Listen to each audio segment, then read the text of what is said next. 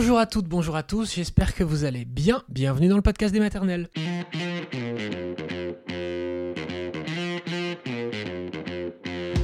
Le podcast des maternelles et aujourd'hui on revient sur un thème important, la phobie scolaire. Vous allez entendre le témoignage de Sabine. Sabine qui est la maman de Lucie qui a aujourd'hui 17 ans et qui a été concernée par ce sujet qui concerne beaucoup d'enfants, ces enfants qui refusent d'aller à l'école.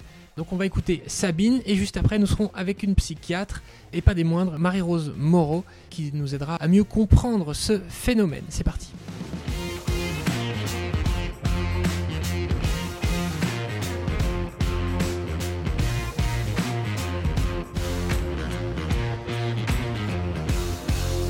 Allez, on va parler d'un sujet qu'on redoute tant, nous parents. Imaginez des insomnies chaque dimanche soir, euh, l'éveil de rentrée, une angoisse qui vous tenaille, et puis une peur panique ensuite de passer le portail de l'école. En France, entre 1 et 3% des enfants ou des adolescents développent ce qu'on appelle une phobie scolaire. Bonjour Sabine. Bonjour Agathe. Alors Sabine, vous êtes la maman de Lucie qui a 17 ans. Elle était déjà très anxieuse au collège, euh, euh, Lucie, pardon. Et puis tout à coup, subitement, elle s'est sentie carrément dans l'incapacité physique et psychologique de mettre un pied au lycée. Merci d'être là pour nous aider à comprendre euh, cette phobie. C'est pas un caprice, il faut le dire d'ores et déjà, loin de là, c'est une véritable phobie. On va essayer d'en comprendre donc les mécanismes et puis essayer de trouver des solutions grâce à vous. Euh, alors, pour euh, planter un petit peu le décor, Lucie est votre seule fille, Sabine. Vous l'avez élevée en grande partie seule après la séparation d'avec son papa. Euh, quelle élève elle était dans les petites classes? Ben, globalement, Lucie, ça a toujours été une petite fille qui, enfin, qui aime apprendre, qui aime toujours apprendre. Euh, et, globalement, en primaire, euh, elle prenait toujours du plaisir à aller à l'école, en fait. Il n'y avait pas de signe avant-coureur du tout, du tout? Alors, maintenant qu'on peut réécrire l'histoire ou revisiter l'histoire, en réalité, dès la primaire, on pouvait voir que Lucie avait une certaine peur du regard euh, des gens. Mmh. Elle n'aimait pas être au centre de l'attention. Ça ne se matérialisait pas encore à l'école, mais en revanche, dans sa vie privée, euh, par exemple, elle détestait ouvrir ses cadeaux ou souffler ses bougies durant ses anniversaires. Ça la mettait mal à l'aise, elle pleurait. Donc, en fait, aujourd'hui, on sait que dès la primaire, il y avait déjà des signes, mais qui ne s'exprimaient pas à l'école. C'est ça. Euh, alors, elle a fait quand même une bonne scolarité de primaire, sans problème a priori. Ça. Et puis en cinquième, euh, c'est là où les premiers signes d'anxiété ont commencé à émerger alors, pour, qu'elle se sente plus à l'aise, en fait, je m'étais dit pourquoi pas changer entre guillemets de pédagogie. Donc, je l'avais inscrite dans une école où il n'y avait pas de notes, des petits effectifs et puis des modes projet, en me disant voilà, ça fera peut-être la différence. Mais en fait, dès la sixième, euh, les dimanches soirs ou les veilles de rentrée ou à d'autres occasions, en réalité, c'était mots de vente, euh, crise de larmes et, puis euh, nombreuses insomnies. Donc, à l'époque, on ne comprend pas tout, on voit qu'il y a des choses qui clochent entre guillemets mais elle verbalisait pas et on en tout cas moi je comprenais pas encore euh, je voyais qu'il y avait des choses mais je comprenais pas comment je pouvais agir en fait. Oui, oui on se sent bien démuni que vous disait l'équipe éducative les enseignants euh, là-dessus?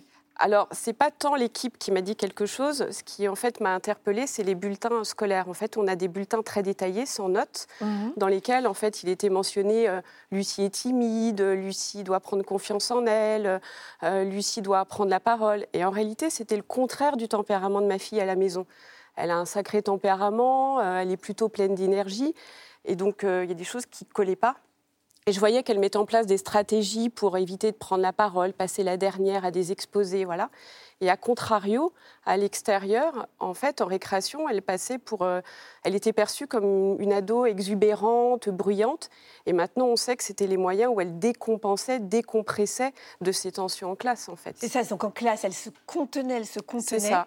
Et dès qu'elle arrivait dans la cour de récré, il fallait. Elle euh, était ultra turbulente au point qu'on vous a dit euh, qu'elle était hystérique. C'est ça. Sur son bulletin. C'est ça. Alors ça a été dit comme ça à l'oral.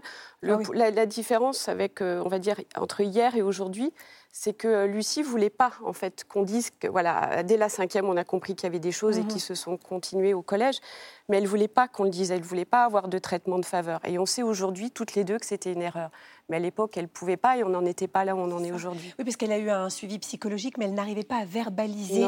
Euh, le mal qui l'a rongé au fond. Donc, ça. tant bien que mal, elle a réussi à faire ses classes de quoi? De quatrième et de troisième. C'est ça. Et puis en 2019, elle est entrée euh, dans un, nouveau lycée. C'est ça. Et là, euh, ça va déclencher chez elle finalement le plus douloureux.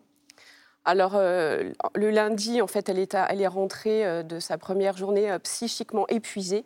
Elle a enchaîné les crises de pleurs, les crises de panique. Donc une crise de panique, c'est assez impressionnant. C'est vraiment comme si on avait peur d'une grosse araignée. Vaille que vaille, le mardi, le mercredi, elle y est retournée en faisant bonne figure, mais en finissant à l'infirmerie. Et puis le jeudi matin, le jeudi après-midi, j'étais sur mon lieu de travail. Elle m'appelle en larmes et elle me dit Maman, je suis désolée, euh, tu vas m'en vouloir, euh, mais en fait, je peux plus, euh, j'y arrive plus, je dois arrêter l'école, en fait. Donc, elle me donne l'image, qu'on a beaucoup travaillé sur les images, de m'expliquer qu'elle avait 900 grosses araignées, puisqu'elle a peur du jugement des gens. Elle me dit c'est pas possible, je peux pas. Mes stratégies de contournement ou d'évitement, ça marche plus en fait. Ça marche plus. Elle avait l'impression, oui, qu'elle était, qu'elle était attaquée de toutes parts dès qu'elle était dans une grosse araignée dans tout le partout. C'est ça, la pauvre. Euh, donc, bah, on se retrouve du jour au lendemain avec son enfant de 14, 15 ans euh, à la maison. Qu'est-ce que vous avez mis en place à ce moment-là? Et ben, c'est un petit peu le casse. Enfin, il y a un petit côté un peu casse-tête. Et puis surtout, on se dit bon, bah, la décision, on doit la prendre. On doit la déscolariser pour raison médicale. Mhm. Euh, l'enfant avant l'élève, euh, c'est pas simple. Comment on fait quand on est une maman qui travaille, en plus qui élève essentiellement seule son, sa fille ça doit être compliqué quand même. Eh ben, on se pose. Euh, d'abord, c'est un peu, euh, on prend un coup sur la tête quand même. Euh, on va pas se mentir. Et puis après, on se dit, mais ok, elle va sortir du système, mais ça va être quoi son avenir? Elle va, elle va réussir à passer des examens ou pas? Or, juste pour que les gens puissent se représenter, en fait, Lucie, où qu'elle soit, elle avait l'impression d'être habillée en jaune fluo de la tête aux pieds et que tout le monde la regarde. Chez le boulanger, la supérette, etc. Donc c'était assez, assez compliqué. Vient le temps de l'instruction, parce qu'elle voulait continuer à apprendre, elle pouvait apprendre. Et là, on a dû batailler pendant six mois pour faire reconnaître sa pathologie auprès de notre académie. Oui, je vous interromps juste deux secondes, mais elle n'avait pas de problème de résultats scolaires. C'était pas, elle n'était pas du tout en échec. C'était plutôt une bonne élève. Ah oui, elle était excellente élève. Euh, voilà, elle n'avait pas de problème. Elle aimait apprendre. Et du jour au lendemain, on lui dit, bah, il faut que tu arrêtes l'école. Elle avait juste l'impression d'être dans une arène à chaque fois qu'elle allait au lycée, en fait. Bah, tout ce qui est interaction sociale, mm. donc dans sa vie privée ou à l'école. Mais à l'école, c'est un lieu où on y passe euh, plusieurs heures par jour, en fait. Lever mm. la main, euh, prendre la parole, avoir des exposés. Euh.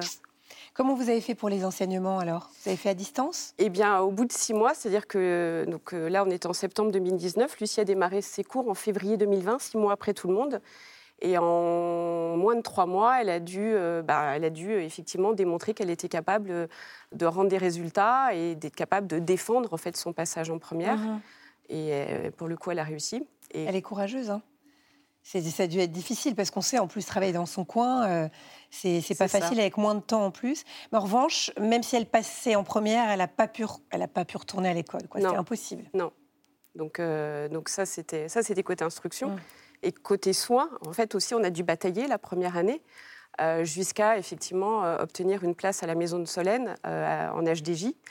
à raison d'une demi-journée par semaine. Vous pouvez expliquer ce Alors, pardon, c'est l'hôpital de jour. C'est ça. Donc, c'est une structure ambulatoire en fait à la maison des adolescents à mhm. Paris, rattachée à l'hôpital Cochin, où il y a très peu de place en fait, et où c'est là où la première année, elle a posé le fait je suis malade, j'ai peur des gens il faut que je me pose. C'était son acceptation à elle. Donc, et tous les jours, elle y allait à la maison de Solène tous les, lundis, tous les lundis. Tous les lundis matins, autour d'activités euh, culturelles ou sportives, en fait. Mmh.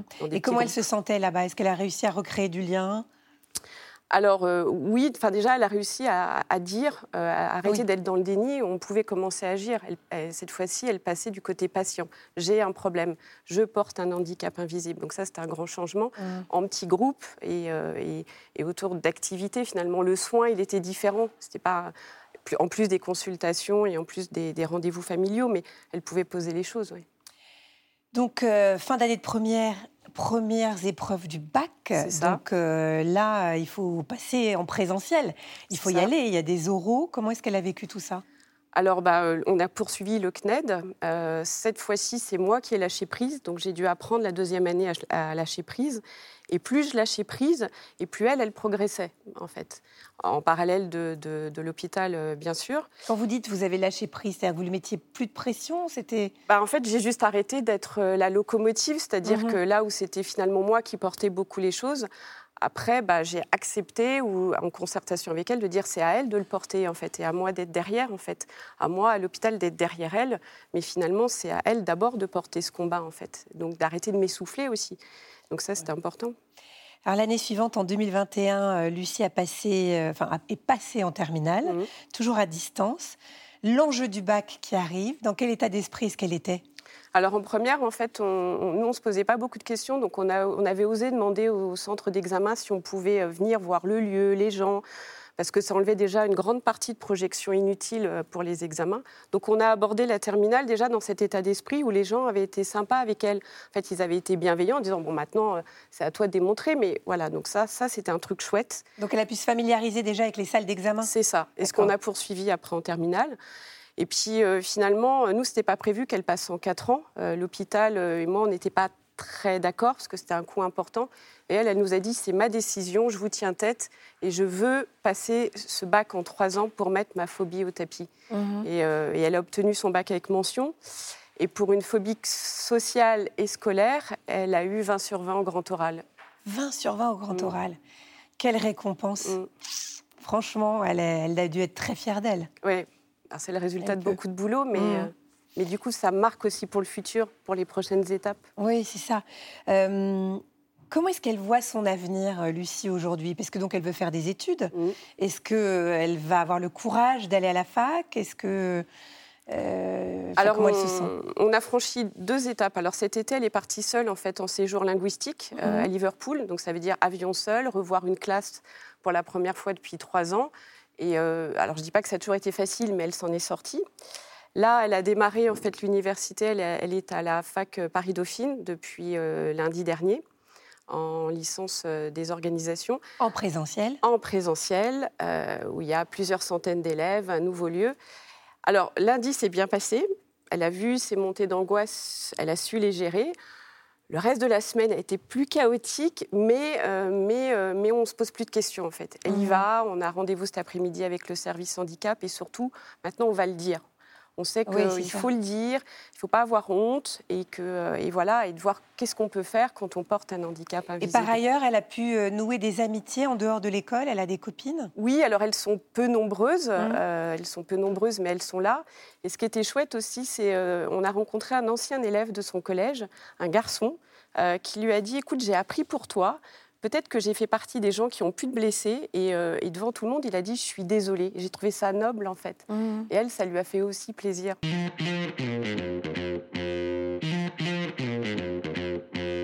on a l'immense plaisir de recevoir le professeur Marie-Rose Moreau. Bonjour professeur. Bonjour. Merci d'être là. Alors vous êtes pédopsychiatre, professeur des universités et chef de service de la Maison de Solène que nous avons donc largement évoqué avec Sabine. Vous avez aussi dirigé la publication de ce livre qui s'appelle Phobie scolaire, retrouver le plaisir d'apprendre. C'est avec Aurélie pardon, Arf et Lélia Benoît aux éditions Vigo. On l'a vu dans le témoignage de, de Sabine, la phobie sociale de Lucie c'est ça qui a empêché progressivement, euh, euh, qui l'a empêché en tout cas d'aller à l'école. Qu'est-ce qui peut, en règle générale, euh, déclencher cette phobie scolaire? Alors, la phobie scolaire, c'est un comportement. Je mhm. n'arrive plus, c'est impossible pour moi. Mon corps, souvent, m'empêche même d'y aller. je ne peux plus aller à l'école. Mais l'école, c'est quelque chose de, de, très complexe parce que pour aller à l'école, je dois d'abord quitter la famille, faire le chemin de l'école, où il peut se passer des tas de mhm. choses, euh, rentrer à l'école, et à l'école, qu'est-ce qu'il y a? Il n'y a pas que les enseignements, il y a aussi les autres euh, élèves, les, autres et le camarades. Regard qui porte sur moi. Le regard qui porte sur moi, les enseignants et l'institution mhm. scolaire. Donc en fait, la phobie scolaire, elle apparaît à un moment donné, mais elle peut concerner l'ensemble de ce parcours. Donc, il euh, n'y a pas une simple cause. C'est souvent toute une série de petites choses qui, à un moment donné, comme ça, il y a quelque chose qui, se cristallise euh, sur le fait que je ne peux pas aller à l'école. Mm. Et souvent, les adolescents veulent aller à l'école, mais ils ne peuvent pas. Il y a vraiment quelque chose, c'est extrêmement euh, profond, difficile, douloureux. Et vous disiez que Lucille avait été euh, très courageuse. Je crois que c'est ça qu'il faut employer comme mot. Ah pour, Alors, il faut déjà analyser ce qui se passe hein, et de voir à quel endroit, parce qu'il y a des choses plus simples que d'autres. Par exemple, si je me suis fait harceler sur le chemin de l'école et que vraiment j'ai peur maintenant parce que c'était très violent, très traumatique, je l'ai dit à personne, parce que souvent, euh, on, a honte. Euh, on a honte, on se sent coupable. mais bon, et, puis voilà, quelque chose comme ça qui fait que j'arrive plus à sortir de chez moi.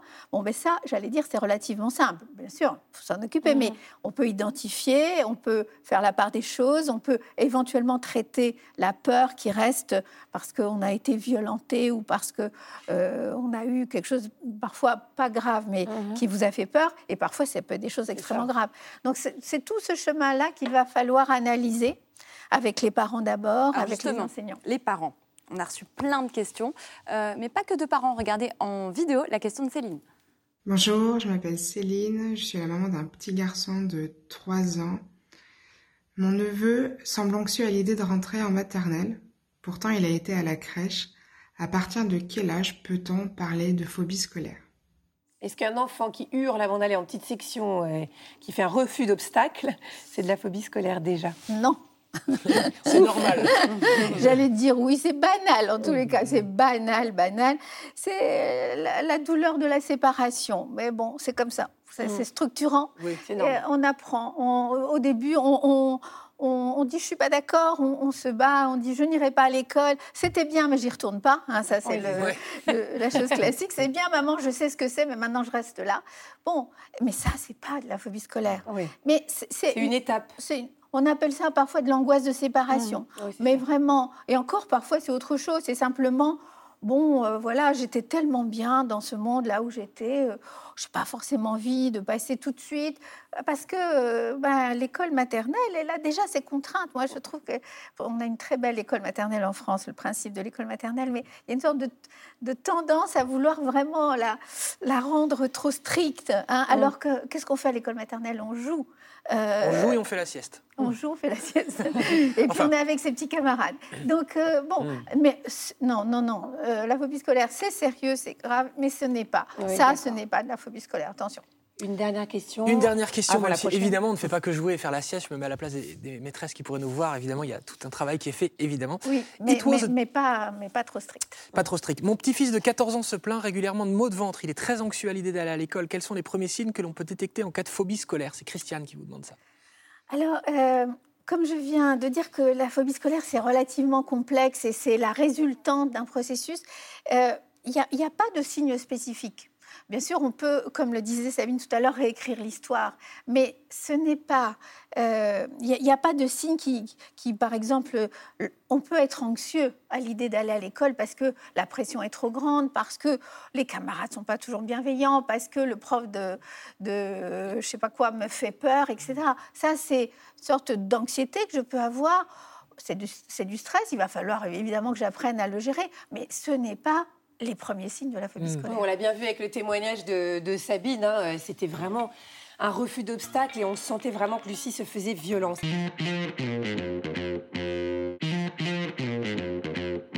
Est-ce que le harcèlement à l'école peut provoquer une phobie scolaire? On commençait à l'évoquer tout à l'heure.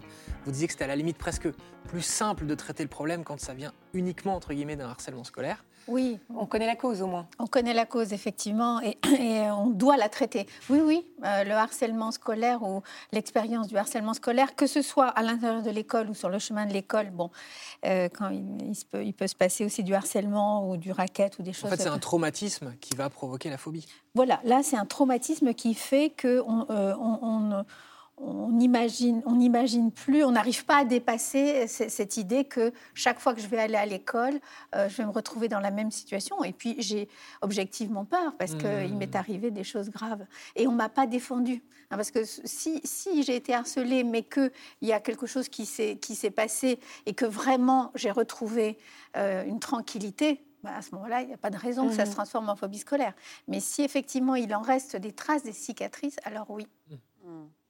Tristan vous dit Mon fils de 15 ans a craqué il y a quelques mois, il ne peut plus aller à l'école. Quelle est la bonne façon de réagir en tant que parent face à ces difficultés? Euh, ça, c'est pas évident, c'est vrai. Comment, comment on fait pour euh, avoir la bonne attitude Dès que les premiers symptômes arrivent, je dirais, comment est-ce qu'on réagit idéalement? Oui, alors, hum, bien sûr, euh, idéalement, mais parce que, en revanche, je, enfin, je vous interromps, mais il y aura euh, un groupe de parents qui dira Moi, je l'ai forcé à aller à l'école, par exemple, alors qu'il hurlait et qu'il me suppliait, etc. Et l'autre qui disait Bon, bah, moi, je l'ai plutôt protégé, je l'ai laissé à la maison. oui. Alors, le, l'expérience montre, j'allais dire, que euh, la bonne, entre guillemets, attitude, parce qu'il faut toujours s'adapter à son adolescent quand même, euh, mais la bonne euh, réaction, c'est une réaction d'abord de, compréhension, d'empathie, c'est-à-dire je, comprends que c'est pas que c'est de la phobie scolaire, que c'est pas je veux plus y aller, je suis paresseux ou je sais pas, pas quoi. C'est pas un caprice. Donc je comprends, mais je suis ferme. C'est-à-dire, je, n'accepte pas l'idée que euh, mon enfant va rester à la maison et euh, tant pis. Euh, c'est comme ça, non, parce que en fait, c'est de la, c'est de la souffrance et c'est de la mmh. souffrance très importante. Donc, fermeté, je, mettrais quand même la compréhension d'abord et fermeté. Mais c'est n'est pas simple. Alors, lorsqu'on est deux, parfois, on arrive à faire ça. C'est-à-dire... Il y a le bon flic et le mauvais flic. On essaye de faire... Euh, voilà. Mais euh, vraiment, il faut, une, fois qu'on a vraiment euh, identifié que c'était ça, on, est, on en parle d'abord, on nomme les choses, on dit voilà ce qui se passe, et puis on se dit bah, comment on va faire pour se battre contre ça. Et là, on, on va commencer un parcours, mais par exemple, identifier à l'école des, personnes avec qui en parler, un directeur, une directrice, un enseignant, le, professeur principal. Enfin, il y a toujours des, gens bienveillants que l'on peut trouver en fonction. Ça, ça, fait du bien parfois, surtout quand c'est de l'intérieur de l'école. Mais après, on a parlé déjà avec, avec son enfant et on sait éventuellement qu'il s'est passé des choses avant ou que l'adolescent n'a pas envie de quitter sa chambre hein, parce qu'il il se sent en sécurité que là ça arrive. Ou alors parfois c'est de la pathologie, c'est-à-dire que l'adolescent, il est vraiment déprimé et qu'il euh, a tellement peur du monde extérieur. Donc vous voyez, c'est vraiment les causes sont tellement, mhm. tellement. Et donc une fois qu'on a identifié ces personnes, on y va, on va parler, on discute, on trouve des stratégies parce que c'est vrai que ça fait tellement peur pour y aller. Mais alors justement. Et après, on va aller de plus en plus euh, vers, mhm. vers, euh, vers l'extérieur. Un médecin, un pédiatre, un psychologue, un pédopsychiatre. C'est ce que vous demande euh, Nelly, par exemple. A-t-on des traitements ou des solutions pour lutter contre la phobie scolaire? En fait, vers qui on se tourne et comment? Oui, alors oui, on a des traitements. Hein. on a des traitements, on les a même évalués. on peut les, comment dire, on, on, peut en fonction de ce qu'on a identifié comme facteur à changer, parce qu'en fait, il faut être très pragmatique face à ça. C'est tellement complexe qu'on va faire une évaluation. Le, psychologue, le psychiatre, l'équipe pluridisciplinaire, hein, parce que l'infirmière c'est très important, les enseignants, euh, tout, le monde est très important. C'est un travail de tous. Mais une fois qu'on a évalué la, situation, on va pas on va pas tellement se poser la cause, la question de la cause, parce que c'est tellement complexe. On va se poser la question de qu'est-ce que je peux changer dans ce système pour que l'expérience soit différente pour, pour cet adolescent. C'est vraiment une position très pragmatique. Et parfois, c'est par exemple, non, la pression scolaire, là, ça va pas du tout pour cet adolescent qui est, qui un doux rêveur et qui a, qui a des idées comme ça euh, très, je sais pas, très créatives, très artistiques. Cette idée que régulièrement on lui dit, bah non, là t'es tombé de vélo et ça va pas du tout, euh, t'es pas bon. Euh, eh bien ça, ça va pas. Ou alors euh, parce qu'il a une image de lui-même très négative. Donc ça peut être des choses comme, bon, ce qu'on va changer, mais il faut un accompagnement. On va arrêter les notes pendant un mois, deux mois, trois mois à l'école. Ça, c'est possible. Hein. on fait des projets individualisés pour chaque enfant avec les écoles. Euh, ou alors, si c'est de la tristesse, comme je disais tout à l'heure, euh, euh, ou, ou, quelque chose de l'ordre d'une anxiété majeure chez cet adolescent, ben on va traiter la tristesse et ou l'anxiété. Si c'est quelque chose pour l'ensemble de la famille, on va proposer que l'ensemble de la famille puisse venir en thérapie familiale. Tout ça marche très bien. Euh, j'ai vu, vu que beaucoup de parents parlent de l'hôpital de jour. C'est vrai que l'hôpital de jour marche très bien, mais dans certaines situations. C'est-à-dire qu'on fait une évaluation, on regarde qu'est-ce qu'on peut changer et à partir de là, on propose un projet individualisé à l'adolescent, à ses parents, parce que les parents sont souvent une clé. C'est vraiment eux qui vont au quotidien nous aider à, transformer la situation. C'est vraiment un travail de groupe. C'est vraiment un travail de groupe. Quelle est la moyenne d'âge à peu près euh, du moment où ça se déclenche? Alors là, là où il y en a le plus, c'est la fin du collège. C'est ça. Mais ça Parce que c'est le passage au lycée qui paraît insurmontable? Oui, oui, oui. Ils se disent, ah, ça n'en finit pas. Mais euh, bah, c'est aussi, euh, c'est aussi le, fait qu'on est en plein dans l'adolescence et que mhm. l'adolescence, c'est quand même c'est un tellement bel âge, mais une fois qu'on l'a dépassé. Hein. Parce que sur le moment, on peut avoir euh, des questions, des, des inquiétudes. Donc euh, voilà, on fait ce, parcours-là et de manière très pragmatique, on dit mais qu'est-ce que je peux changer? Alors il faut dire que les adolescents, ils sont quand même souvent très actifs hein, dans, ce. C'est eux aussi qui vont nous. Il y en a qu'on va pouvoir mettre en thérapie, il y en a qu'on ne mettra pas en thérapie parce que d'abord ils ne le souhaitent pas, mais aussi parce que euh, le, le, le, nœud, si j'ose dire, ou enfin en tout cas, ce, qui, est difficile, c'est l'interaction. Et à ce moment-là, il vaut mieux essayer de travailler sur l'interaction. Euh, il y en a qui sont terrorisés par l'institution scolaire. Hein. Parce que cette institution scolaire les a blessés et qu'ils n'ont plus l'idée que euh, ils vont pouvoir euh, tranquillement euh, grandir dans ce lieu. Donc c'est vraiment des causes extrêmement multiples. Hum. Bon, professeur, c'était passionnant. J'espère que ça ne nous arrivera pas. Merci beaucoup. Quelle souhaite à personne. Non, mais moi, oui, c'est ça. Mais j'ai une amie qui a vécu ça et je me demandais, parce qu'il était petit, et il se débattait pour pas y aller. Et dans ce cas-là, alors elle l'a forcé. Ils, ils se sont mis à deux, ils l'ont contenu, ils l'ont déposé à l'école de force. Ça, dans ces cas-là, c'est ce que vous conseillez. Ce sera ma dernière, ultime question.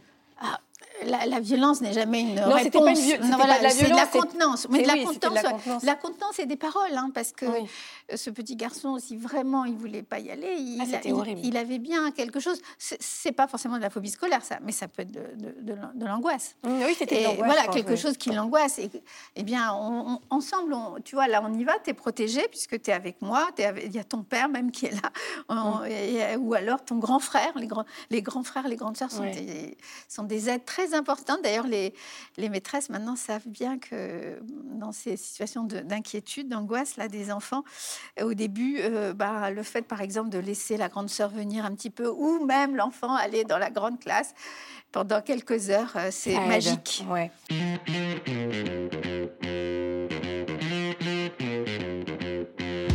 Merci beaucoup à Sabine, merci au docteur Marie-Rose. Moreau, voilà, c'est la fin de cet épisode du podcast des maternelles. Si ça vous a plu, N'hésitez pas à le partager autour de vous. Merci à tous. Ciao.